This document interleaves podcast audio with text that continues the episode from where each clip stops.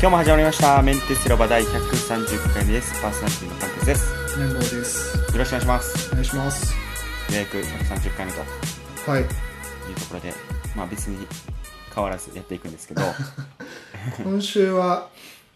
結構ニュースが多くて、イーファっていうベルリンでやってる家電の展示会があって、それに合わせていろんなメーカーが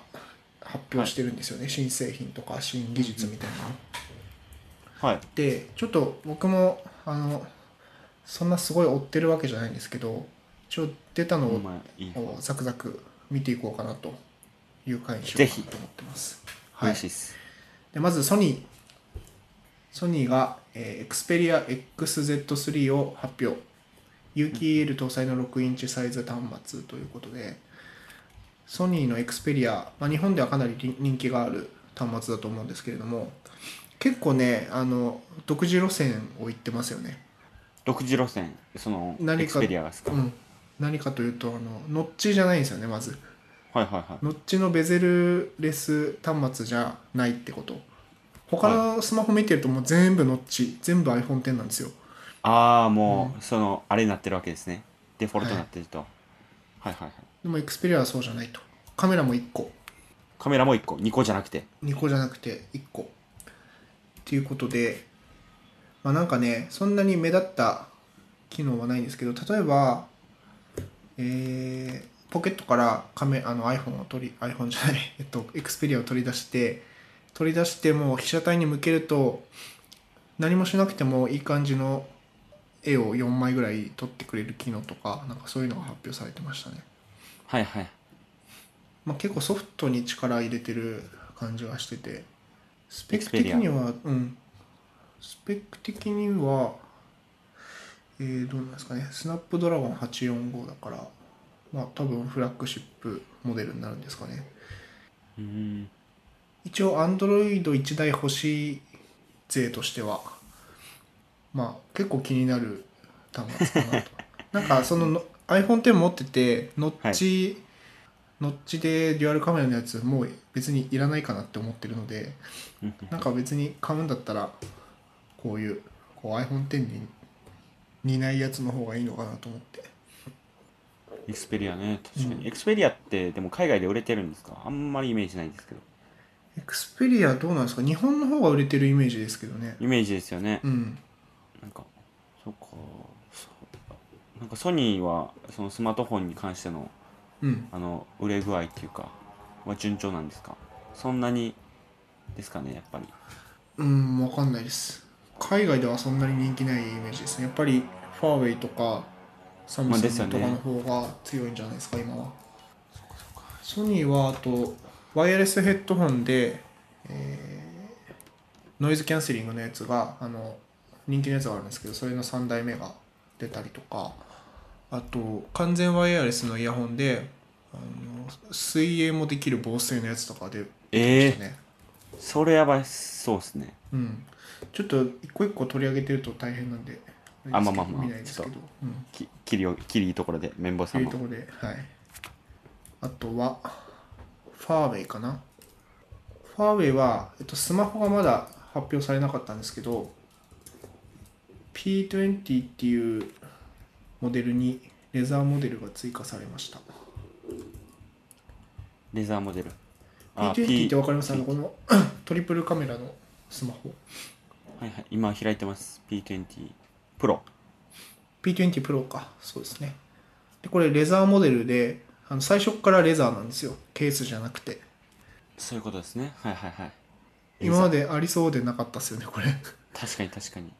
地でレザーって書いてますね、地でレザー地でレザーはい、味が出てくるスマホとうん、これもなかなか攻めてますよね味が確かに味が出てくるんか確かにちゃんとメンテしないと汚れちゃいますからね顔はいやめんどくせえ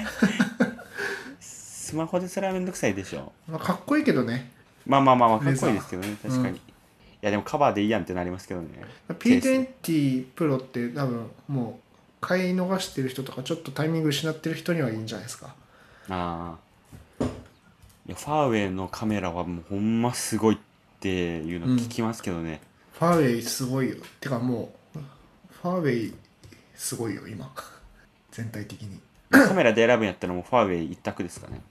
そうなんですかね僕もちょっと自分でちゃんと撮ったわけじゃないんで、うんあれなんですけど結構でも多分フラッグシップのモデルじゃないとあんまり体験できないかもしれないですねなんかはい。ヨドバシとかであの廉価版っていうかちょっと下のファーウェイの機種でデュアルカメラのやつでポートレートモードとか試したんですけどやっぱちょっとなんか嘘くさい絵になるというかそういうあところがあったんで多分高い端末じゃないと発揮してないのかなと思ったりしますけど、ファーウェイは多分もうなんだっけアップルの次とかアップル越すんじゃないかみたいなニュースもありましたありましたスマホでありましたうん、ーえ、なんかな、なんやったっけどっかな。何月から何月期はファーウェイが1位やったみたいなのありましたよね。はいはいはい確か今年の iPhone8 の台数と比べてみたいうな。ん、それだけやっぱりインパクトあるんですよねインパクトあるんですね。じゃあちょっとエンガジェットの記事を1個貼るとえっとファーウェイのプロセッサーファーウェイってスナップドラゴンじゃなくて、キリンっていうプロセッサーを作っててはい。キリン980っていうのが発表されたんですけど EFA ではい。これがまあ細かいことは僕もあんま詳しくないんで言えないんですけどスナップドラゴンを圧倒してるらしくてはいはいはい。プレゼンではそういうふうに言っててスあのスナップドラゴン84はさっきの XZ3 に載ってたやつかなと比較したグラフが出ててもうまあまあ圧勝なんですよねはいはい。キリン980が。でこのチャートとかも見ると全部キリンが圧勝みたいな確かに。感じでこれ結構すごいことでスナップドラゴンってクアルコムの CPU でいろんな Android スマホにほとんどスナップドラゴンだと思うんですけどはい。それがファーウェイがそれを超えたっていうことは結構大きなニュースのはずなんですよねうんうんうんでじゃこあもうれぜを載せた、えーファーウェイメイト20っていう一番いい機種ファーウェイのいい機種シリーズのメイトの20がこれを載せてくるということでなんかめっちゃ売れそうっていうやつファーウですェイね。うんさすが。もうファーウェイはもう買いですね。ファーウェイは全然選択肢に入るんじゃないですかねアンドロイドやったら、アンドロイドやったらもう買いでしょう。もしうん iPhone じゃなくて、アンドロたイドだねやったら。フェリカとかが多分ないんですよね、ファーウェイそりゃ無理やわ。そうだからね限られるんですよフェリカ使いたい人ってアンドロイド端末あの OPPO とかそっちはあるフんェですリカ付きのがね出てるんですよねいや、そりゃ無理や で。フェリカないのは厳しいですね。フェリカないの厳しいまあこれ EFA ネタじゃないんですけど OPPO のスマホでえー R15 Neo っていうやつがあってこれももうハンズオンみたいなレビューが出てたんで取り上げますとこれはね確かフェリカがついてますよあついてないかなアンドロイド難しいよね選び方ああったあったフェリカ搭載難しいな、確かに。うん確かに難しいです。で防水だったりねいいところが、そうなんですよね。なんかトレードオフってくな感じでしょ。うんこっちあるけどこれないみたいな。うんじゃあこれややろうとしたらこれないみたいな。そうなんですよねいや、ありがとうございます。だから、はい。 XZ3 とかの Xperia が日本で人気なのもやっぱりフェリカが大きいんじゃないですかねお財布携帯からのユーザーがいっはいはい。ぱいいるということだと思いますよ、えーその他にもファーウェイは、えー AI キューブっていうのがスマートスピーカープラス w i f は i あ違う LTE ルーターみたいななんか謎の謎の何スピーカーを出しててあと GPS トラッカーとかそういう発表がファーウェイはありましたね、うーん。まあ、あと多分土日も EFA 展示してるんで大きな発表はないですけど細かいガジェットがいろいろ出てると思うんで注目していきたいなという感じですねなんか今ちょっとあれ YouTube のチャットでいろいろとこう意見が交わされてますけどお本当ですかあの 一部知ってる人がいるんですけどはい一部知ってる人ってのは知り合いってことですかしいやもう綿棒さんも知ってる方なんですけどちょっと待ってこれ YouTube 開いちゃうとあれか音が出ちゃうのかミュートすればいいのかあ、そうです。ミュートしたらいいです。ミュミュートしますいやー重い PC はみ、見えましたお見ましたおなんか あ本当だなんか知ってる人がいます ねなんか一部メモさんの中で取り上げてもらはえいると。はいはいそうか、ファーウェイ、ファーウェイ。うーん、ススナドラ845、え、何ですか Android のスマートウォッチで Suica 使えるようになるあそうなんですかうん Android のスマートウォッチでフェリカついてるやつってあるんですかえ、わかんないです。あれ、あれとかどうなんですかあの、ギアなんちゃらみたいな。あれです。フェリカは NFC はついてたけどフェリカってどついてるのかな組み合わせてってことですね。じゃあ、もしいけたら。そうですねちょっと調べておきたいですねこれははい。そうこのスマートスピーカーファーウェイのやつ AI キューブっていうやつなんですけどはい。 LT ルーターでもありスマートスピーカーでもあるんですよちょっとね、はい使い方がイメージできないんですけど多分 eSIM か SIM が刺さるようになってて普通にドコモの回線とかでネットにつながるスピーカーってことなんだと思うんですよねはいはいはい。あ、これ、み、現状ではない未来的な展望ですって書いてました。あそうなんだ展示はされてたみたいですけどねえ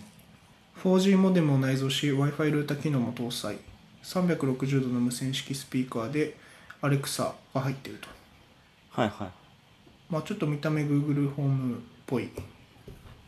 感じですけどこれでも、はい。うん、統一されてってるなもうなんか Google ホームいや Google ホームっぽくて中身ははいアレクサでっていう、もうむちゃくちゃやなと思ってまあまあでも結構かっこいいですけどね見た目おしゃれはいめっちゃおしゃれ確かに Android One X4 買いたいって人がいますね Android One X4 ってあれなんですかどういうやつなんですか僕ちなみによく分かってないんですけど Android One ってあこれ Google のやつなんやな、まあ、Android One って言ってるから Android One ってあんまり知らないですけどあれですよねあの Android OS が純粋に何のカスタマイズもなしに入ってるシリーズですよねたし確か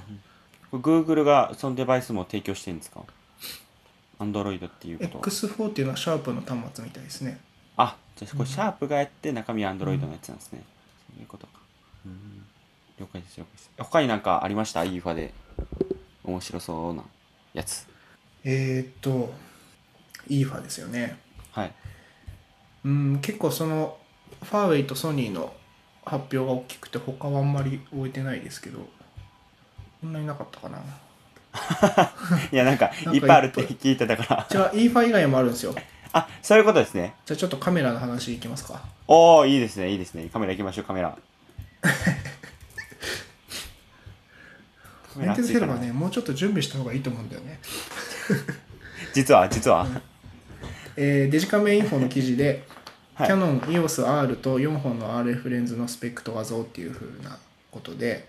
はいキャノンのフルサイズミラーレスの画像がリークしてるとはいはいはいどうですか貫徹えこれあれですか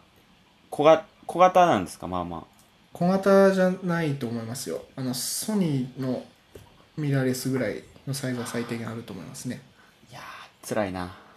いやこれだからニコン Z 出たじゃないですか出ましたねニコン Z を買おうか迷ってる人がさらに迷うやつなんですよね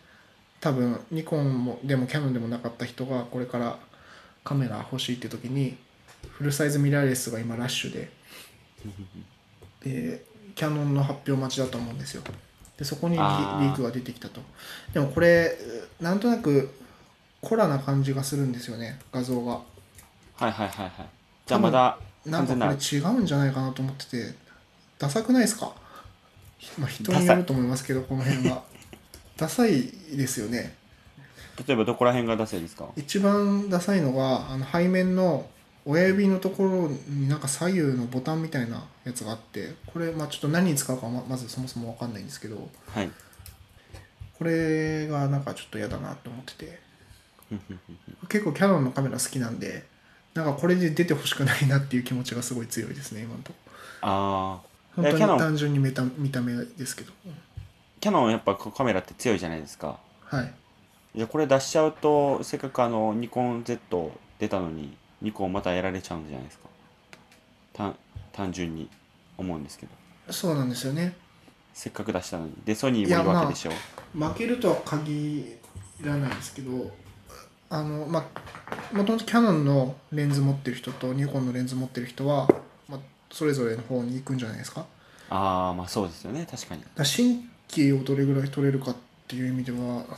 どうなのかなえ結構意外ともう今ビデオ需要があると思っててはいはいはいビデオに強くないと今時ミラーレスって辛いのかなって思うんですけどあのこの画像を見て分かるのが多分これバリアングルなんですよね液晶が、はいバリアングルっていうのは自撮りモードになると画面が、はい自撮りの時あにーこっち向くっていうそういうことかはいはいはい、はい、このセンスで自撮りする人がどのぐらいいるのかって話もあるんだけど、まあ、一応、ほんまそれほんまそれやまあ、本当にちょっとバックスペースの影響を受けすぎなんですけどなんかこのぐらいのカメラぶん回して自撮りしてる人がいっぱいいるんでなんかやっぱバリアングルの方が受けるのかなってニコンうんうん Z はバリアングルじゃないんでね確かにで動画単純に強いのはソニーなんでしょ動画強いのはソニーですねでニコンはあのログっていう写真でいうロー撮影はい収録が SD カードにできないみたいなんですよねはいはいはいでこのキャノンがその SD カードにログを収録できるのかっていうところも注目ですよねニコンはニコンじゃないソニーはできるんでうんうんうんそういうことかうん今 YouTube のコメントで正直ニコンは誰かに勝とうと思って出してないですよあの値段だし30万くらい30万くらいからそうですねそっかもうか30万もくらいのやつもだって純正の新しいマウントのレンズ買うと50万コースとかいくんじゃないですかねうじゃあもうまあでも一人買ってもらえるとそれくらい出るから確かに、まあ、シェア数っていうよりもうんニッチな層にっていうニッチっていうか、まあ、そこのファン作ってみたいなことかあとはちょっとまだ未知なのがこう、はい触って撮ってみてどうかってところですよねなんかやっぱ触った人の話をまあまあ聞くんですけどなんかすごいいいみたいなんですよねカメあーカメラとしてはいはいはいなんかファインダーとかそういうこ撮ってて楽しいっていうのがあのやっぱり言語化ができてない良さが多分ニコン Z はあるみたいでだって普通にライカ持ってる人も俺買うって言ってるしえなんかね、こう、謎の人気なんですよね、触った人からは。僕、触ってないんで、何とも言えないんですけど、そこでどのぐらい取れるか、 かな。でも、なんか、その新規で買う人はそこまで評価できるかわからないんで、難しいですけど。で、あと、まだ噂ですけど、パナソニックもフルサイズ出すんじゃないかっていう噂が昨日出てて、一昨日か、出てて、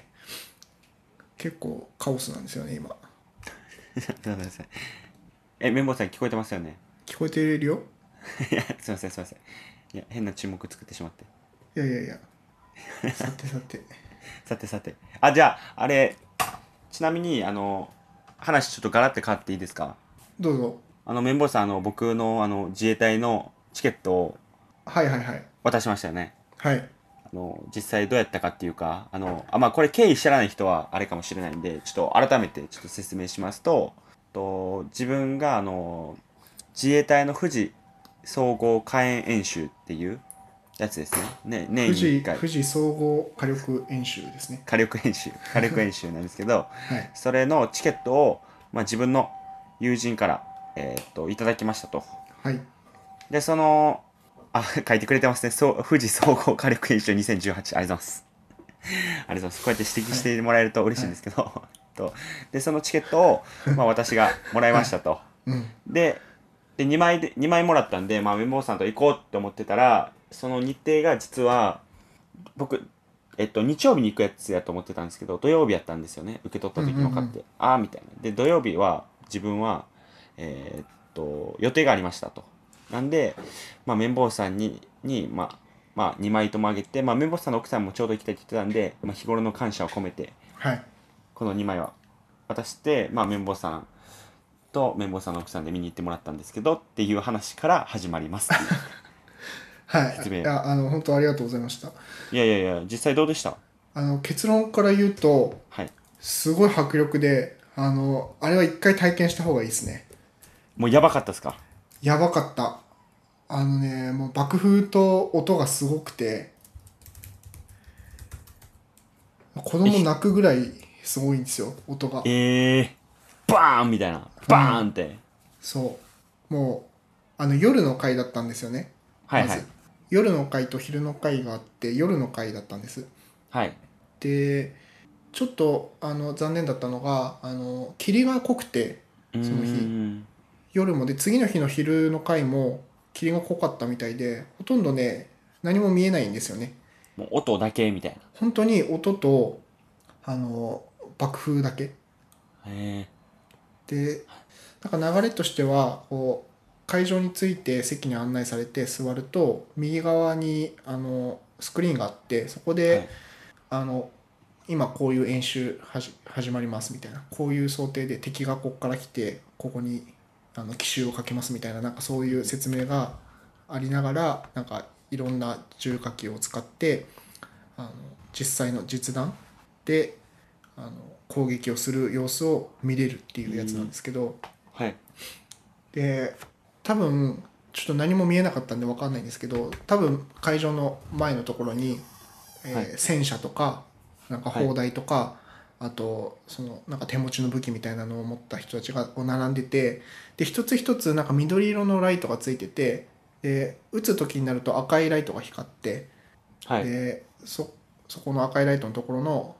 重火器が発射されるんですけどでなんか大砲大砲じゃない戦車の大砲みたいなやつがすごくて、本当風が来るぐらい衝撃波が来てでもうめっちゃ音すごいみたいな雷落ちたみたいな音がするんええー、ですよねはいはいはい。でもそれ体感するだけでももうめっちゃ怖くてなんかねその楽しいっていうよりは怖いっていう 印象の方が強くてはいはいはい。なんかほんなんか真面目な話するとこれで本当に人と人が戦ってるんだって思うと本当に恐ろしいなって思いましたねあもうそんなもうそこまでやっぱそれを感じさせるくらいのほんま臨場感というか。そうっすよだって、えーだってひ人に向けて撃つやつですからねそうですよね、確かはに。いえ、ちなみにその、行った人数みたいなの多かったですか会場におった人の。あ会場はね、まあ夜の会だから結構あの空いてるっちゃ空いてましたね席はあ、そうなんですね。人少ないっていう感じじゃないけどまあ席空いてないほどではなかったみたいな感じですね、うんすげえなそうだから昼の画像を見るとね戦車とかちゃんと見えてまあ昼の方が昼で霧がなければいいと思うんですけどあのこの前出てもらったトーピーが実は次の日の昼の会チケット持ってたらしくて行ったんだってでもねやっぱ霧がすごくてあまり見えなかったって言ってましたねまあまああれですか、山の方っていうか。あのねそうめっちゃ山の方であの一つ注意してほしいのは、まあもうミリタリー好きの人はいいと思うんですけどこう気軽になんていうかこうレジャー的な感覚で行くようなものではないですね 昼の会は多分もっとあの、はい昼の会で霧がなければ全然いいと思うんですけどあのよ注意してほしいのは夜で、はいあのまずレジャーだと思って行かない方がいいと思います。こうなんでかっていうと、はい僕車でレンタカーで行ったんですけどあのもう真っ暗でですごい山の中なんですね。はいはいはでい。一応地図で案内してもらえるあの GPS で案内できるんだけどなんかある時から GPS 受信しなくなってええー、 iPhone もカーナビも取り残されるんです怖っよ。怖っ。ある程度近くまで行くとまあそこまで行くともうだいぶ近いんだけどねで道なりに進んでいくと看板も何もないのねまずはいはい。総合火力演習ってあったのかもしれないけど霧で見えなくて何にも見えなくてそしたらなんかあの赤い光る棒を持ってるあの隊員さんがちょこちょこ現れてその人にわざあの毎回止めて窓開けて聞きながらあっちの方ですあっちの方ですっていうふうに誘導されていくとあのなんとなく駐車場っぽいのが見えてでやっとたどり着けるぐらいの感じで、結構かなりアドベンチャーでしたねあれは。行くまでも、行くまでめっちゃ大変だったね正直そうやったんや。いや、うんいやでも、いや、綿棒さんにこうやってあげてよかったです。うんなんかそういう、いや、ちょっと絶対来年は行こう。いや、昼の会の方がいいんですね、でも、やっぱり。昼の会の方がいいんじゃないかなどう多分まあ、で確もかに行く夜のまでに方が空いてるっていうのはあるかもしれないけど行くのがうんうん怖いですね、確かに。暗闇で。うんでちょっと霧もすごくて僕まあまあ運転慣れてる方だと思うんですけどちょっと自信がなくなるぐらい怖かったっすね、まあ、いやでもまあ天天気が悪いっていうのが良くなかったかなうん、いや無事に帰ってこれてよかったです、うん、そっかじゃあもうこれえまあまあその尺的には1時間くらいでしたっけえっと20分ぐらいなんですよ実はあ20分くらいなんですかうんえちゃんとあのー7時半から8時半かなはいで7時半には会場に入るんだけど実際始まったのが7時50分ぐらいで終わったのが8時10分ぐらいでなんかいろいろ準備とかあったりとかなんか、はいなんで実際にこうドンパチやってるのは20分ぐらいですね20分くらいドンパッチ、ドンパチちょっと夜だからかもしれないけどはいはい夜で霧だったのもあってかもしれないけど実際には20分ぐらいだったんでえなんか写真とかも撮っていい感じなんですよね多分こうやって、えっと、夜はあの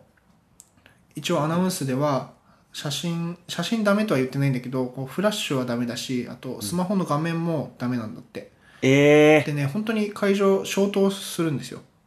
もう真っ暗通路とかも真っ暗になってだから途中中抜けもできないぐらい暗くてマジかだからスマホ本当は多分出しちゃダメだと思うんですよね、まあ、出して撮ってる人いましたけど光らせちゃいけないみたいなマジかうんあの、えーみみんな暗視ゴーグルで標的を見つけて撃つみたいな訓練だったんで光るものあっちゃいけないみたいですねそういうことかうんいやよかったですでもあでもいい体験面やった白らかったですよ、うん、いい体験でしたねいやいやまあこれマジはでいせん、戦争って怖いんだなって思いましたねいやありがたありがたさですよねこありのが平和たみのですよ、うん、僕父親自衛官なんで あそこそこえ父親に感想言いましたどうやったみたいあな言ってないですまだちょっと話してないですそんな話全然話さないじゃないですか全然話さないじゃないですか、まあこれ聞いてるんで、ね、大丈夫だと思いますあそうかそうか、いやいやぜひえっ、と綿棒さんのお父さん、はいえっともしえっとこれ聞いたら綿棒さんに一回、はいご感想を送ってくださいとそうですねいうところでいやーでもよかったですえ奥さんはなんておっしゃってましたちなみに奥さんは結構多分行くまでと帰りが辛すぎてあれですね疲れてましたねリアルやなあなんか想像のできこるれわせっかくなんで本音言いますけどあの、はいデートで行くとこじゃないっていうのは覚えておいてほしいですねいやでもまあ綿棒さんの奥さんも行きたい言ってたんで言いたいそけうどそうそうそうそうまあ行きたくて行ったんでしょうがないしょうがないですけどまあ無理やりあ連のれて行くってなったらまた話は別やというこそとうでそすうねあのフェスみたいにウェルカム感がないんですよ会場も看板ないしあの本当誘導してる人も実際の隊員さんなんでイベント業者とかいるわけじゃないんで、まあ、そこはあの本当に演習を見させてもらってるっていう感じなんであのそこは勘違いしないで行った方が楽しめると思いますねはいはいいや了解ですいやもうありがとうございまいすやこちらこそありがとうございましたはいじゃあまあえっとまあいい時間なんではいえっと、130回目は、じゃあこれまでということところで、えっと、今日も聞いていただきありがとうな、ありがとうございました。えーメンテスロは毎週月水土放送しています。えー、ツイッターにアカウントあります。メンテス広場のアカウントありますんで、ぜひフォローとご拡散、ご要望とかを書いてください。あと、iTunes で聞いている方は、星をつけてレビューを書いていただけると嬉しいんで、よろしくお願いします。あと、YouTube のライブ配信も、えー土曜日か日曜日に毎回やってるんで、ぜひチャンネル登録して、そちらの方も一回聞いてみてください。じゃあ、はいえっと、まあ、皆さん、いろいろ今日の弁護士さんがおっしゃってくれたいいかとか、いろんなカメラとか買ってありましたけど、ぜひ、実際に発表されたら手に取って体験してみてください。では皆さん、さよなら。さよなら